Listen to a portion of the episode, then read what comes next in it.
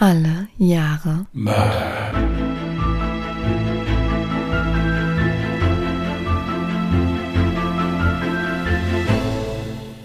Herzlich willkommen zu Alle Jahre Mörder, der True Crime Podcast mit Christian, hallo.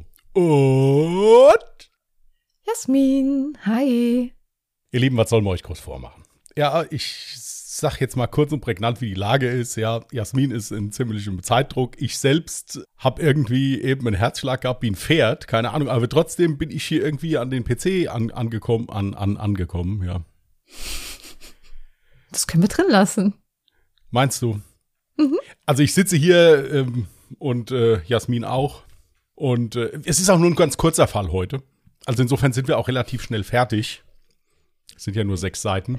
Meinst du, man hat jetzt die Ironie in deiner Stimme gehört? Ich habe ja jetzt das zum Schluss dann noch angefügt. Ja, sechseinhalb sind es übrigens. Und eigentlich hatte ich sogar noch zahlreiche Stichpunkte, so für die Nachbesprechung. Ja, das ist ja auch kein Problem. Also das Bein ist gestern recht gut abgeschwollen. Also insofern, es, es kann ja ruhig auch mal wieder ein bisschen. Nein, also wir werden das heute hinbekommen. Wir sind hochmotiviert. Und deswegen würde ich sagen, wenn jetzt sonst nichts mehr ist, Ja, doch.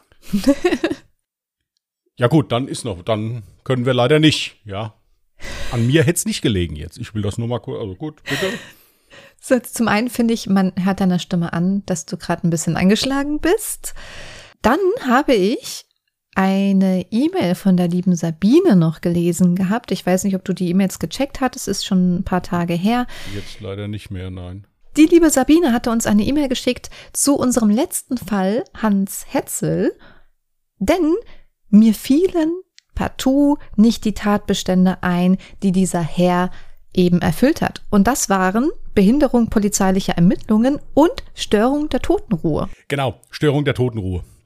Das, das war das. Des, da, deswegen hätte man ihn äh, Belangen können, richtig, kriegen ja. können.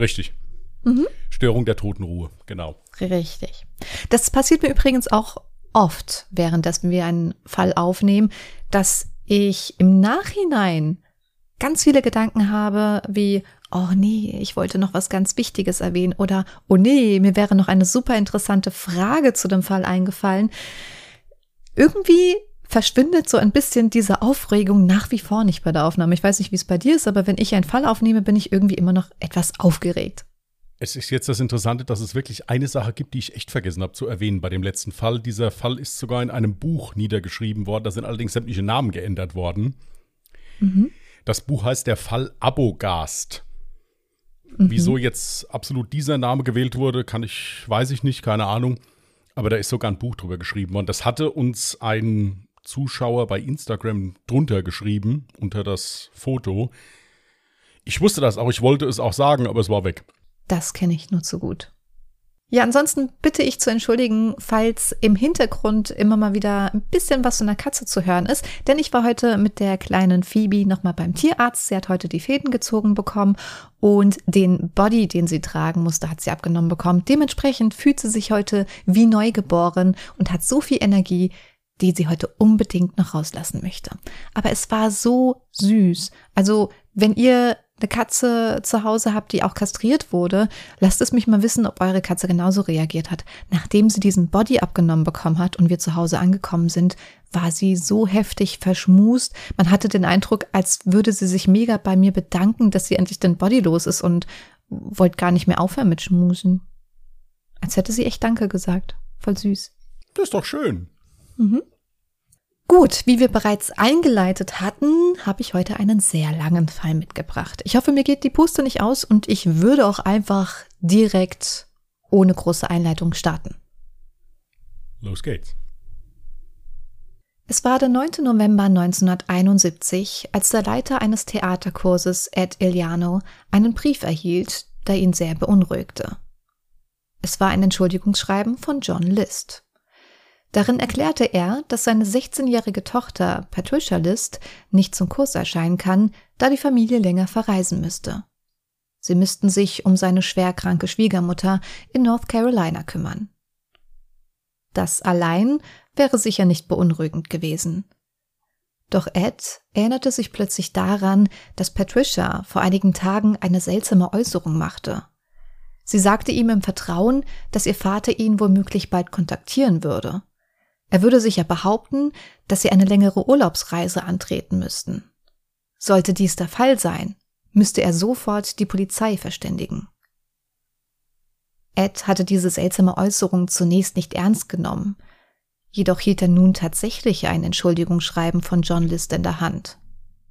Er beschloss also zum Haus der Familie List nach Westfield zu fahren.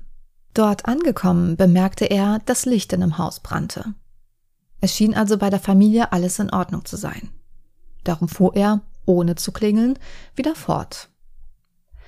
Doch auch einige Wochen später meldete sich Patricia nicht mehr bei ihm.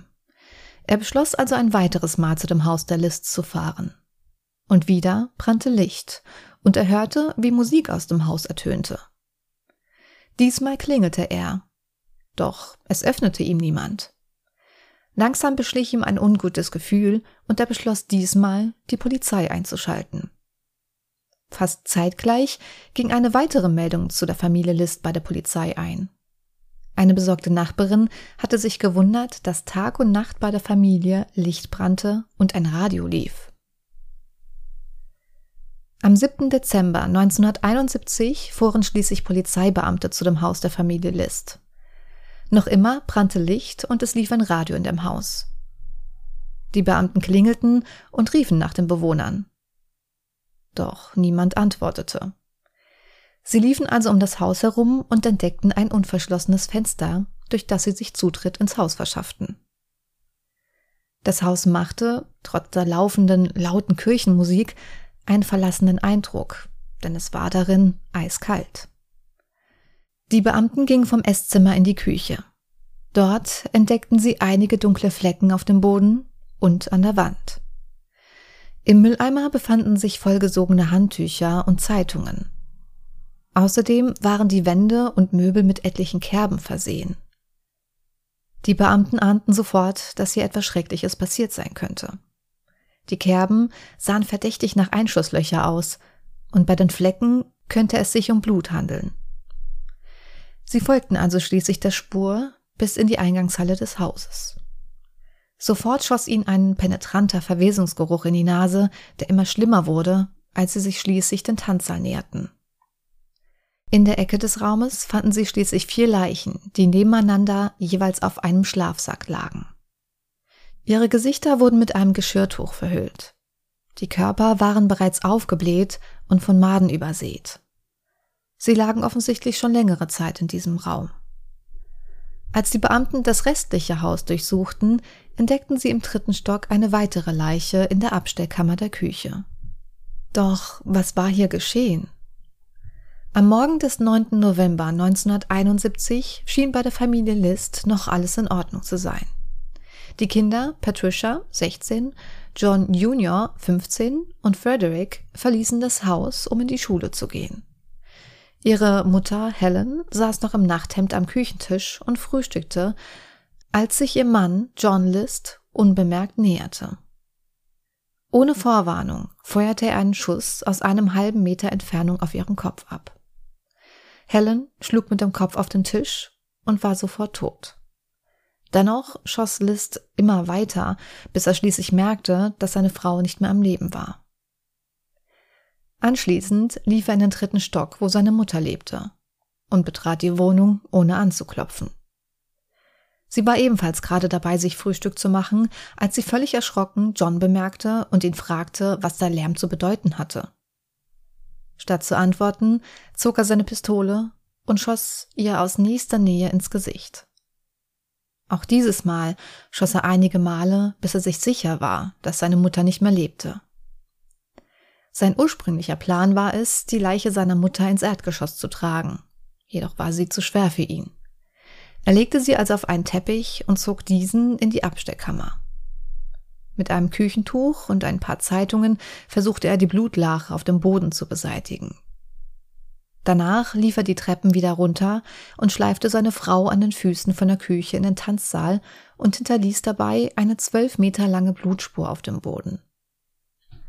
Er holte sich vier Schlafsäcke seiner Kinder und legte diese im Tanzsaal nebeneinander ab. Seine Frau rollte er in einen der Schlafsäcke und bedeckte ihr Gesicht mit einem Küchentuch. Dabei bemerkte er, dass seine Kleidung voller Blut war, ging in das eheliche Schlafzimmer, setzte sich aufs Bett und wischte sich seine blutverschmierten Hände am Laken ab. Obwohl er völlig durchdacht und ruhig zu handeln schien, wurde ihm plötzlich alles zu viel und er musste sich übergeben. Dabei hinterließ er einen blutigen Handabdruck auf dem Toilettendeckel. Er entschied sich anschließend, duschen zu gehen und sich einen frischen Anzug anzuziehen. Die blutverschmierte Kleidung und seine Schuhe warf er ins Schlafzimmer. John hatte sich mittlerweile wieder beruhigt und konnte wieder einen klaren Gedanken fassen. Er rief im Büro an und sagte alle Termine ab. Er gab an, dass er zu seiner Schwiegermutter nach North Carolina fahren müsste, da diese schwer erkrankt sei und dass er noch nicht wüsste, wann er wieder zurückkäme. Bis seine Kinder von der Schule wiederkamen, nutzte er die Zeit und verfasste einige Entschuldigungsschreiben für Schulen, Sportvereine und so weiter. Nachdem dies erledigt war, hakte er im Garten Laub zusammen und aß anschließend zu Mittag. So, als sei zuvor nichts geschehen. Völlig unerwartet klingelte dann das Telefon. Es war seine 16-jährige Tochter Patricia, die anrief, weil sie sich nicht wohlfühlte. Sie bat ihn, sie von der Schule abzuholen. Er fuhr also zu Westfield High School und holte seine Tochter ab. Zu Hause angekommen, beeilte er sich, um als erster ins Haus zu gelangen. Sie sollte die Blutspuren im Haus nicht entdecken, sonst würde sie Verdacht schöpfen. Er stellte sich also hinter die Eingangstür und wartete, bis Patricia über die Türschwelle trat. Nichts ahnend ging die Tür hinter Patricia zu und sie traf eine Kugel in den Hinterkopf. Patricia ging zu Boden. Auch ihre Leiche zog an den Füßen bis in den Tanzsaal und legte sie auf einen der Schlafsäcke. Direkt neben ihr die Leiche ihrer Mutter. John List zog sich erneut um und beseitigte alle Blutspuren auf seinem Körper. Anschließend brachte er die zuvor fertiggestellten Entschuldigungsschreiben zum Briefkasten und ging danach zur Bank. Er hob das restliche Geld, rund 2500 Dollar, von seinem Konto ab und löste sein Konto auf. Sein 13-jähriger Sohn Frederick verdiente sich nach der Schule etwas Taschengeld hinzu und ging einem Schülerjob nach. Am späten Nachmittag holte John ihn dort ab und fuhr mit ihm gemeinsam nach Hause. Und auch hier dasselbe Szenario. John gelangte als erster ins Haus und überraschte Frederick mit geladener Pistole. Mit einem Schuss in den Kopf fiel auch der 13-Jährige zu Boden. Seine Leiche schliff er zum Tanzsaal und legte sie neben seiner Mutter und seiner Schwester auf einen Schlafsack. Sein 15-jähriger Sohn John Jr. war noch beim Fußballtraining. Das glaubte John zumindest, denn John Junior kehrte früher vom Training zurück als erwartet. John bemerkte seinen Sohn erst, als dieser bereits im Haus stand. John Junior begriff sofort, dass sein Leben in Gefahr war und versuchte seinen Vater die Waffe aus der Hand zu reißen. Dabei lösten sich einige Schüsse. Die Kugeln durchlöcherten dabei die Decke, den Boden, den Schrank und den Fensterrahmen. John gelang es schließlich, sich von seinem Sohn zu befreien. Dieser versuchte daraufhin zu fliehen, doch es gelang ihm nicht. Eine Kugel traf ihn in den Rücken und eine weitere in den Kopf. Er fiel zu Boden. Allerdings lebte er noch und versuchte sich, schwer verletzt, kriechend in Sicherheit zu bringen. Aber sein Vater hatte kein Erbarm. Er nahm den Kopf seines Sohnes, drehte ihn nach oben und schoss ihm direkt in die Augen. Doch der 15-Jährige war immer noch nicht tot. John feuerte nun sieben weitere Male auf seinen Sohn, bis er sich sicher war, dass er nicht mehr am Leben war.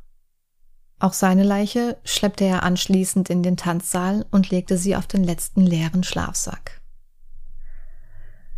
Völlig abgestumpft aß John List nach den kaltblütigen Morden zu Abend, so als sei zuvor nichts geschehen.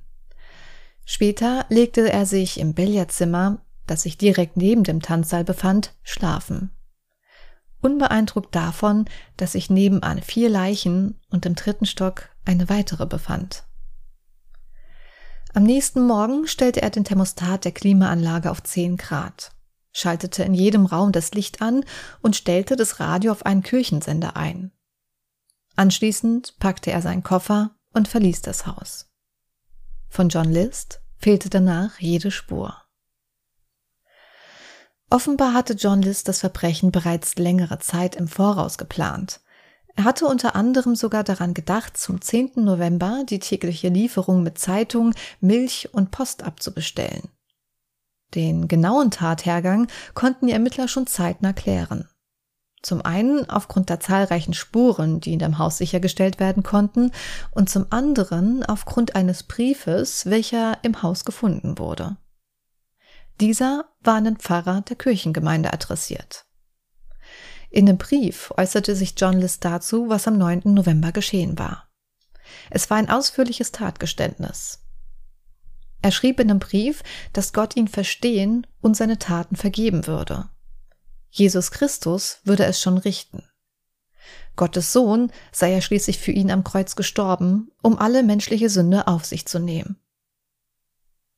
Er stellte die Tat so dar, als habe er seine Familie vor noch viel größerem Schaden schützen wollen. Er wies außerdem darauf hin, dass alle einen schmerzfreien Tod gestorben seien. Dies traf allerdings im Fall von John Jr. definitiv nicht zu.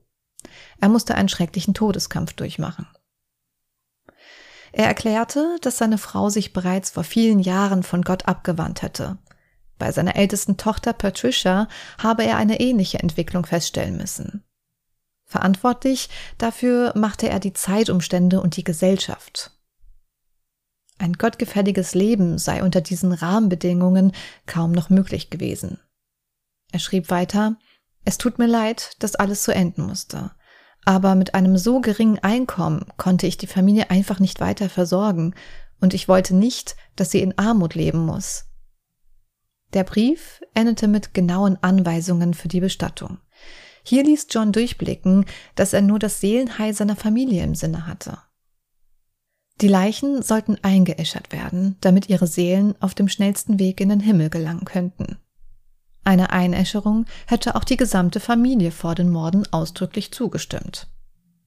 Sofort nach der Entdeckung der Leichname ging eine Fahndung nach John List an alle Polizeibehörden raus. Das Familienauto, ein blauer Chevrolet Impala, fand man schließlich am Kennedy International Airport in New York City. Er war auf einen Langzeitparkplatz abgestellt. Das Parkticket war auf den 10. November 1971 datiert. Doch John List war auf keiner der Passagierlisten zu finden. Er schien also nicht mit dem Flugzeug geflüchtet zu sein. Seine Spur verlor sich jedoch am New Yorker Flughafen. Weitere Ermittlungen ergaben, dass John List hochgradig verschuldet war. Er konnte seine Versicherungsbeiträge nicht mehr zahlen und auch mit seinen Hypothekenzahlungen war er im Rückstand. Ebenso schuldete er seiner Mutter einen hohen Betrag. Die Hausbank hatte bereits die Zwangsversteigerung des Hauses beantragt. Doch wie konnte es so weit kommen, dass John List seine ganze Familie auslöschte? Dazu schauten sich die Ermittler die Vergangenheit von John List genauer an. John List kam am 17. September 1925 in Michigan zur Welt.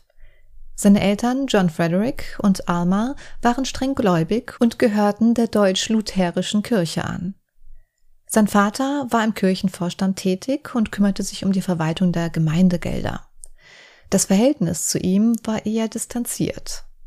Er verbrachte kaum Zeit mit seinem Sohn und sprach von ihm immer nur als von dem Jungen. Die Erziehung überließ er seiner Frau Alma. Diese verhielt sich ihm gegenüber hingegen sehr überfürsorglich und überwachte ihn auf Schritt und Tritt. Sie war der Überzeugung, dass es das Beste für John wäre, wenn er eines Tages in die Fußstapfen seines Vaters treten würde. Aus diesem Grund erzog sie ihn sehr religiös und las ihm jeden Abend aus der Bibel vor. Doch John schien nach der Highschool zunächst einen anderen, eigenen Plan nachzugehen und trat 1943 freiwillig in die Armee ein. Nach Kriegsende drängte ihn seine Mutter zu einer Ausbildung als Buchhalter. Sie redete ihm ein, dass der Beruf krisensicher und angesehen war. John entsprach ihrem Wunsch und studierte Betriebswirtschaftslehre und Rechnungswesen. Sein Vater war mittlerweile verstorben. Während des Studiums besuchte Alma ihren Sohn regelmäßig. Sie aßen gemeinsam und gingen zum Gottesdienst. Anschließend lasen sie in der Bibel und diskutierten über die gelesenen Textstellen. Nach seinem Studiumabschluss berief ihn das Militär erneut zum Wehrdienst ein. Doch John hatte Glück und musste nicht an die Front, sondern blieb in Virginia stationiert. Dort lernte er seine zukünftige Frau Helen Taylor beim Bowling kennen. Sie war Kriegswitwe und Mutter einer neunjährigen Tochter namens Brenda. John war sofort verliebt und die beiden gingen eine Beziehung ein. Seine Mutter Alma war hingegen gar nicht begeistert von Helen. Schließlich hatte sie ein Kind von einem anderen Mann ausgetragen und gehörte nicht der deutsch-lutherischen Kirche an. Doch John ließ sich nicht von seiner Mutter beeinflussen. Er heiratete Helen sogar nach nur zwei Monaten Beziehung am 1. Dezember 1951, da sie vorgab, von ihm schwanger zu sein. Die Schwangerschaft stellte sich später allerdings als Fehlalarm heraus. Darauf folgten einige Umzüge nach Kalifornien, Detroit und Michigan, da John immer wieder seine Arbeitsstelle wechselte. Mit seiner Frau Helen bekam er drei Kinder. Doch während der dritten Schwangerschaft entfremdete Helen sich immer mehr von ihrem Mann und wurde immer depressiver. Nachdem ihr jüngster Sohn Frederick 1958 zur Welt kam, begann sie Beruhigungstabletten zu schlucken und viel Alkohol zu trinken. Um ihre Kinder kümmerte sie sich immer weniger. Dies musste ab sofort John übernehmen. Helen ging zwar zum Psychiater, doch schien sich die angespannte Situation nicht zu beruhigen. Zum Entsetzen ihres Mannes beschloss Helen irgendwann sogar nicht mehr in die Kirche zu gehen. Doch John fraß den Ärger regelrecht in sich hinein und beschwerte sich nie. Ihre älteste Tochter, Brenda, aus erster Ehe, hielt die angespannte Situation nicht länger aus und heiratete 1960 mit 18 Jahren und zog aus dem Elternhaus aus. Auch beruflich ging es für John bergab. Er verlor seine Arbeitsstelle, da sein Arbeitgeber mit einem anderen Unternehmen fusionierte. Auch eine weitere Stelle im Rechnungswesen konnte John nicht lange halten. Er blieb für eine Zeit arbeitslos und bekam immer größere Geldsorgen, während seine Frau ihn nur noch mit Missachtung strafte. 1965 schien es für die Familie allerdings wieder einen Lichtblick zu geben. John bekam eine Stelle als Buchprüfer bei der First National Bank von Jersey City. Die Familie zog daraufhin in ein großes Haus nach Westfield. Dies war möglich, da Johns Mutter die Anzahlung für die Hypothek übernahm allerdings nicht ganz uneigennützig. Sie gab ihm nur das Geld unter der Bedingung, auch in das Haus einziehen zu können. Es schien, als hätte John sein Leben wieder im Griff, doch leider überschätzte er auch dieses Mal seine beruflichen Fähigkeiten. Er schaffte es kaum, neue Geschäfte an Land zu ziehen und verlor auch diese Stelle nach einiger Zeit. Diesmal traute er sich jedoch nicht, seiner Frau von seinem erneuten Scheitern zu berichten. Stattdessen verließ er jeden Morgen das Haus und tat so, als würde er weiter zur Arbeit gehen. Dies tat er ganze sechs Monate lang. Das fehlende Geld beschaffte er sich vom Konto seiner Mutter, auf das er Zugriff hatte. Seine Mutter ahnte davon selbstverständlich nichts. Seine nächste Festanstellung behielt er auch nur ein Jahr lang. Um flüssig zu bleiben, nahm er eine zweite Hypothek auf denn das Ersparte seiner Mutter, rund 200.000 Dollar, waren langsam aufgebraucht. Und es kam sogar noch schlimmer. 1969 wurde bei Helen Syphilis im fortgeschrittenen Stadium diagnostiziert. Ihr Gehirngewebe schrumpfte bereits. Der Alkohol und die Medikamente beschleunigten dies. Für eine Behandlung war es zu spät. Man riet der Familie, Helen in ein Pflegeheim zu geben, doch John lehnte dies ab. Um den ganzen Sorgen zu entfliehen, verlor John sich zunehmend in seine Hobbys. Er las Bücher über Waffen und wahre Kriminalfälle und entwickelte eine Besessenheit für Strategiespiele. Auch seine nächste Arbeitsstelle konnte ihn nicht von seinen Geldsorgen befreien. Aufgrund seines fehlenden Verkaufstalents hatte er gerade mal 5000 Dollar in einem Jahr verdient. Er fiel also immer mehr in ein schwarzes, aussichtsloses Loch. Sein Scheitern setzte er in der Erziehung der Kinder fort. Sie stellten seine strengen Regeln immer häufiger in Frage und überschritten sämtliche Grenzen. Seine älteste Tochter, Patricia, begann sich für das Theater zu interessieren. Für John war das Theater jedoch ein Teufelswerk und entsprach nicht seiner Vorstellung für die Zukunft seiner Tochter. Irgendwann begann sie sogar Drogen auszuprobieren. Im September 1971 erwischte die Polizei Patricia nachts allein rauchend auf der Straße und brachte sie nach Hause. Dies war für John vermutlich ein Schlüsselerlebnis. Seine Frau war schon verloren und seine Tochter befand sich auf dem direkten Weg in die Hölle. Dies dürfte der Moment gewesen sein, in dem John List den Plan schmiedete, seine komplette Familie auszulöschen. Am 5. November 1971 versammelte er die ganze Familie für ein Gespräch. Er erklärte ihnen, dass sie sich auf den Tod vorbereiten müssten und fragte sie, ob sie lieber begraben oder verbrannt werden würden. Wahrscheinlich verstand kaum jemand die eigentliche Botschaft hinter dieser Frage. Schließlich war die Mutter schwer krank und es war an der Zeit, sich mit solchen Fragen zu beschäftigen. Patricia muss jedoch etwas von dem schrecklichen Vorhaben ihres Vaters geahnt haben. Schließlich warnte sie den Leiter ihrer Theatergruppe. Doch dieser konnte dabei nicht ahnen, dass es sich um eine ernsthafte Warnung handelte. Schließlich war Patricia in der Pubertät und neigte gerne zum Überdramatisieren. Anders als in dem Brief an den Pastor gewünscht, wurde Johns Familie jedoch nicht eingeäschert. Die Mutter und Schwester von Helen List hatten auf einer Erdbestattung bestanden. Sie bekam ebenso wie ihre drei Kinder ein Armenbegräbnis in Westfield. Alma Lists Leichnam hatte man in ihrem Heimatort in Michigan gebracht. Die Polizei hatte die Beerdigung der Familie streng überwacht, da man hoffte, John List könnte eventuell dort auftauchen. Jedoch ließ sich John nicht blicken. Es fehlte weiterhin von ihm jede Spur. Man veröffentlichte ein Fahndungsplakat mit einem aktuellen Foto und mehreren Hinweisen zum Gesuchten. Neben den üblichen Angaben zur Größe, Gewicht, Alter, Haar- und Augenfarbe veröffentlichte man auch Hinweise, dass John an Hämorrhoiden und extremer Kurzsichtigkeit litt. Aufgrund dessen schickte man die Fahndungsplakate auch gezielt an Apotheken und Augenärzte im ganzen Land. Ein brauchbarer Hinweis blieb allerdings weiterhin aus. Doch wo war John List? John begann in der Zwischenzeit, sich ein neues Leben aufzubauen.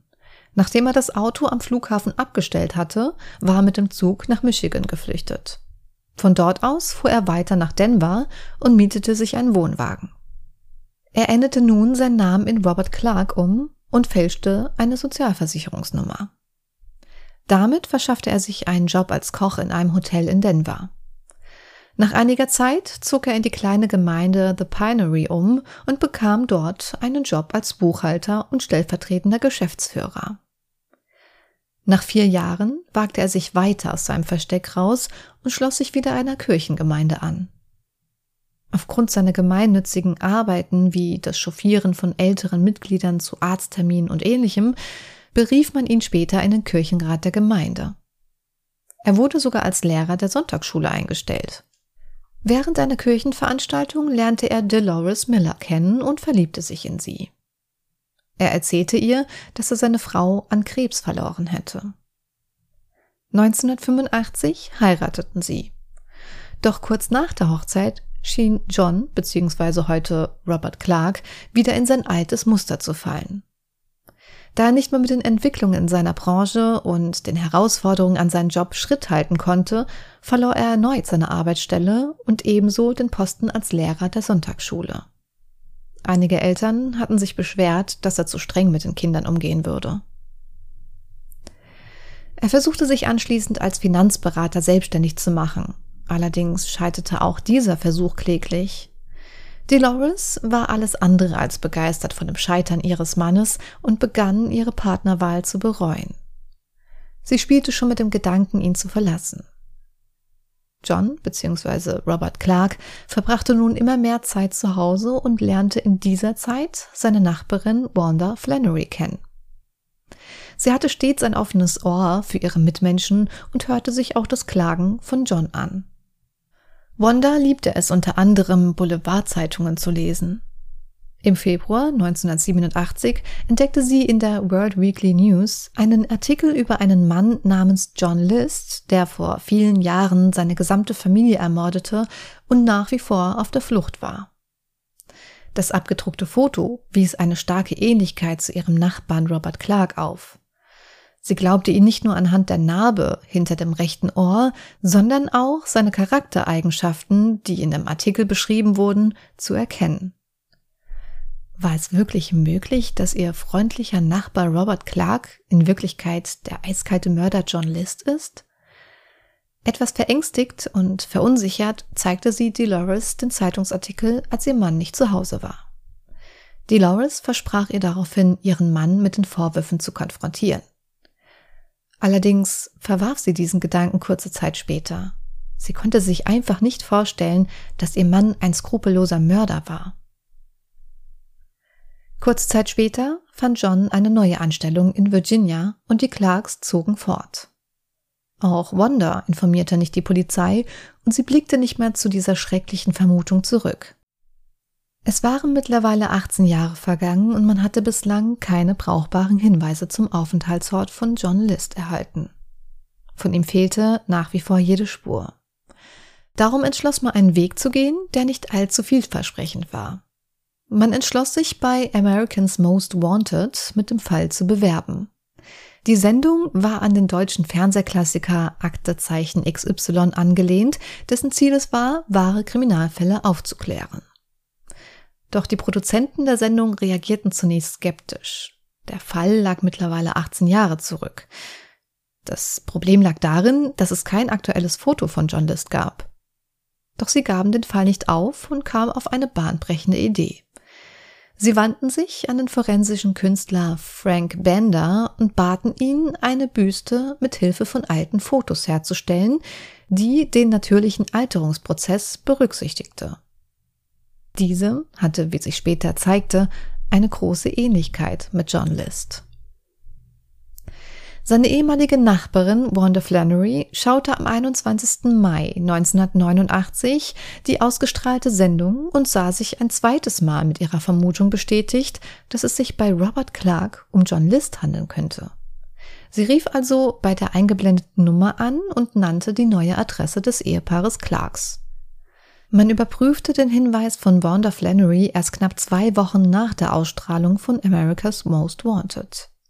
Zwei Beamten suchten die angegebene Adresse auf und es öffnete ihnen Dolores Clark die Tür. Als die Beamten ihr ein altes Foto von John List zeigten, wurde sie schlagartig blass im Gesicht. Das war der Moment, in dem sie wussten, dass sie John List nach 18 Jahren endlich gefunden haben. Er wurde noch am selben Tag, am 1. Juni 1989 an seiner Arbeitsstelle in einer Buchhalterfirma von der Polizei festgenommen. Doch John List behauptete auch, Monate nach seiner Verhaftung Robert Clark zu heißen, ehe er anhand seiner Fingerabdrücke auf seinen Militäraufzeichnungen identifiziert und mit Beweisen vom Tatort konfrontiert wurde. Er gestand seine wahre Identität erst am 19. Februar 1990 ein. Am 12. April 1990 wurde John List des fünffachen Mordes für schuldig befunden und für jede Tat mit lebenslanger Freiheitsstrafe ohne Möglichkeit der Bewährung verurteilt. John List legte Revision gegen das Urteil ein, da zum einen das schriftliche Geständnis, welches er an den Pastor adressierte, aufgrund der Schweigepflicht niemals als Beweismaterial vor Gericht hätte zugelassen werden dürfen. Und zum anderen berief er sich auf eine posttraumatische Störung, die er aufgrund seines Militärdienstes im Zweiten Weltkrieg und im Koreakrieg erlitten haben wollte. Jedoch hatte List weder im Zweiten Weltkrieg noch im Koreakrieg Fronterfahrung gemacht, da er sich immer im Büro aufhielt. Sein Widerspruch wurde vom Gericht abgelehnt. John List verstarb am 21. März 2008 im Alter von 82 Jahren an den Folgen einer Lungenentzündung während seiner Gefängnishaft in New Jersey. Er wurde neben seiner Mutter in Michigan beigesetzt. Sehr lange, sehr heftiger Fall. Und du hast das ganz, ganz toll erzählt und geschrieben. Dankeschön. Ich habe eben schon, als, als das so anfing, dachte ich mir schon, hier ist jetzt irgendwas mit religiösem Wahn. Irgendwie hat mich das so beschlichen, keine Ahnung. Hm. Aber es ist schon, schon heftig. Also, man muss ja dazu sagen, es war ja ein Mix von beidem. Er hat auch aus großer Geldnot heraus gehandelt ist. Er wollte sich nicht die Blöße geben und sein Scheitern öffentlich machen. Es hätte ja dann gehießen, dass er sein Haus hätte verkaufen müssen. Und diese Blöße wollte er sich partout nicht geben. Ja, und zu dem religiösen Wahn hätte auch noch mehr gepasst, dass er sich dann auch umgebracht hätte. Das eben nicht, denn während seiner Haftzeit hat er tatsächlich noch ein Interview geführt und in dem Interview begründete er es damit, er hätte sich nicht selbst umbringen können. Selbstmord sei ja eine Sünde. Und dann wäre er ja nicht in den Himmel gekommen. Das ist mir jetzt auch gerade wieder eingefallen, ja. Aber im Falle eines Mordes habe er die besten Chancen, dass Gott ihm ja seine Taten vergeben könnte. Ja, auch das, das Heftige da, also die eigene Familie da so umzubringen, jetzt gerade auch mit dem einen Sohn, der da noch sich wehren konnte oder sowas. Also ich musste hier eben auf dem Stuhl kurz mal den Kopf senken. Da hat Jasmin noch so eine kurze Pause gemacht, mal, weil die gesehen hat, wie ich da mal kurz den Kopf aufgestützt habe. Also ich finde sowas halt unheimlich heftig. Also das ist schon krass. Und dann geht er danach in die Küche und isst noch zu Abend. Ja, so hat sei nichts passiert. Das fand ich auch ziemlich heftig.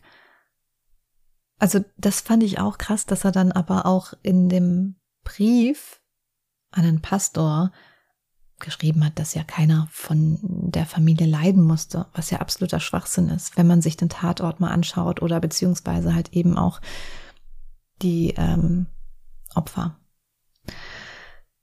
Er selber ist ja auch der absoluten Überzeugung, dass ihm seine Familie die Tat längst verziehen hätte und man sich im Himmel wieder vereint treffen würde. Und also das war schon ganz interessant, was er da in einem Interview mit der Reporterin da alles so erwähnt hat.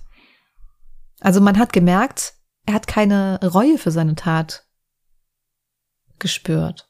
Er war der Überzeugung, dass er absolut richtig gehandelt hat. Ja gut, vor allen Dingen, weil der ja auch noch knapp 18 Jahre lang dann noch ein komplett anderes Leben gelebt hat.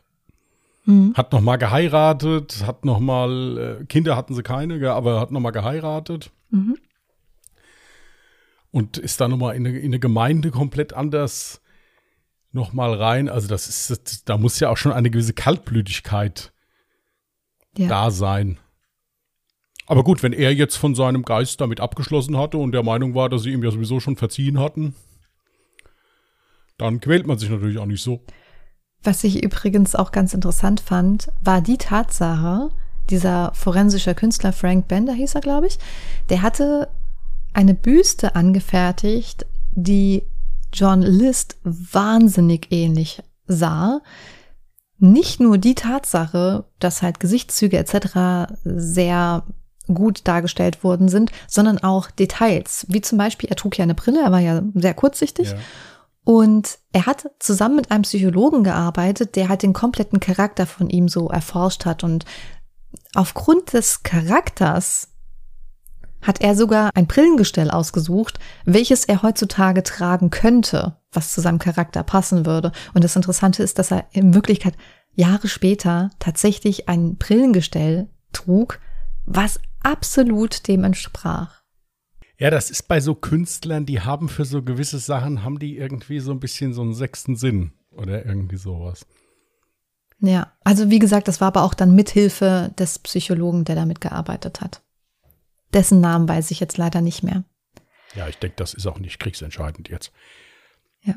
Was ich übrigens bei diesem Fall auch mal wieder super interessant fand, das hattest du auch schon in Vergangenheit in deinen Fällen.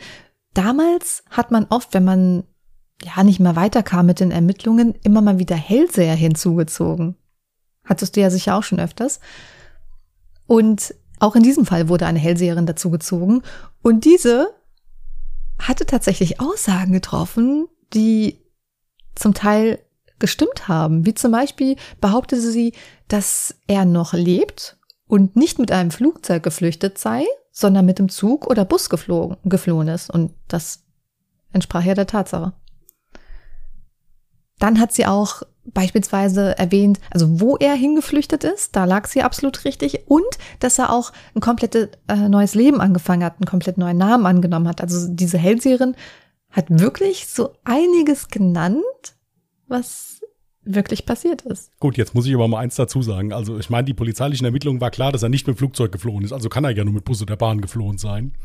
Ja, aber sie hat auch teilweise dann die Städte genannt, wo er sich wohl Gut, aufhalten bei den, bei den Städten, da, da lasse ich mich noch drauf ein. Hier, es ist klar. Ich meine, bei so einem Fall, der ja, denke ich mir, auch ein ziemlich großes öffentliches Interesse erregt hat. Ich meine, das ist ja eine ganz bestialische Tat. Da haben die halt alle Register gezogen, die sie hatten. Ja, und haben halt alles probiert. So nach Ja. dem Motto. Falls du dich fragst, warum ich dann teilweise so Adjektive genommen habe, wie ja, völlig unbeeindruckt hat er dies und das getan, das liegt daran, dass ich auch, wie ich vorhin schon erwähnte, so Informationen zu einem Interview habe, das er damals in seiner Haftzeit gegeben hat. Und da hat er zum Beispiel davon berichtet, wie mh, er seine Frau erschossen hatte. Dass er danach direkt halt seine Mutter besucht hat, sie noch geküsst hat, bevor er sie getötet hat und anschließend sich selber Essen zubereitet hat. Und dann meinte er nur so, ich hatte Hunger. Also so ganz lapidar, ich hatte Hunger. So war das halt. So als so, ja, so heute Morgen bringe ich jetzt mal schnell meine Mutter um. Oh ja, und außerdem habe ich Hunger. Passt aber dann wieder in diese, in diese Schublade des Psychokillers. Mhm. Dass das Umbringen für den halt eine Tätigkeit ist, wie jetzt halt das Essen kochen. So Ja. blöd gesagt, für beides braucht man ein Messer. Wenn man es jetzt mal so nimmt. Also es wurde Ja. bei ihm wohl dann auch eine Persönlichkeitsstörung festgestellt, die aber vor Gericht trotzdem nichts ausmachte. Nee, aber ich denke, die kann man ihm bescheinigen. Auf Ja. jeden Fall. Oder konnte man, er ist ja jetzt tot. Ja, ansonsten wäre vielleicht noch ganz interessant zu wissen, dass dieses Haus, in dem die Familie List wohnte, eigentlich tatsächlich sowas wie eine viktorianische Villa war. Also echt ein Riesenanwesen.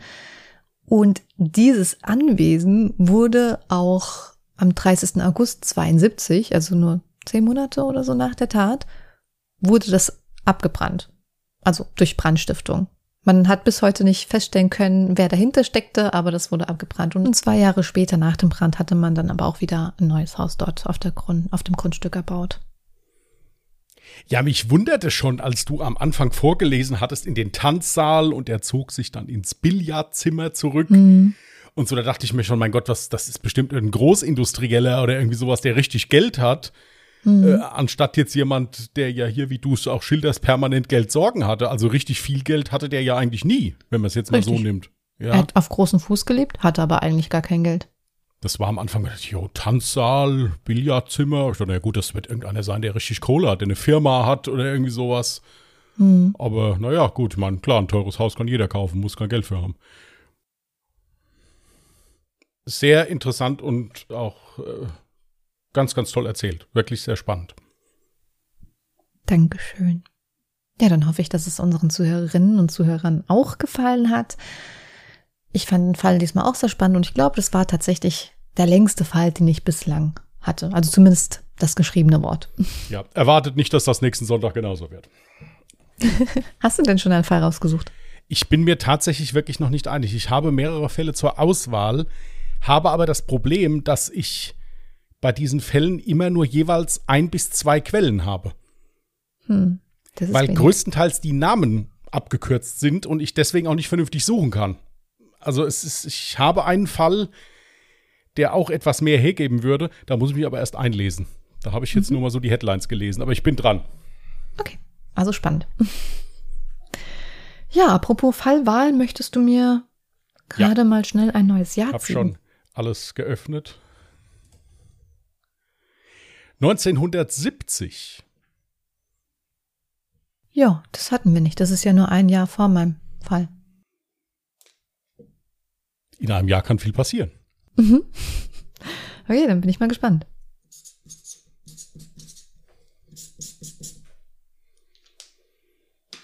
Sehr schön. Da bin ich mal gespannt, ob ich einen ähnlich spannenden Fall für euch finde. Und jetzt habe ich einfach gegen das Mikrofon gedatscht. Ich hoffe, das war jetzt nicht zu laut. Ich gestikuliere heute die ganze Zeit. Gut, ihr Lieben. Wir haben es hinbekommen. Mhm. Ich bin auch ein bisschen stolz auf uns. Ich auch. Nichtsdestotrotz wünschen wir euch einen entspannten Start in die Woche. Bleibt gesund, passt gut auf euch auf. Und wir hören uns nächsten Sonntag. wenn ich mich dann für einen Fall entschieden habe. Also macht's gut. Bis dahin und tschüss. Macht's gut. Bye.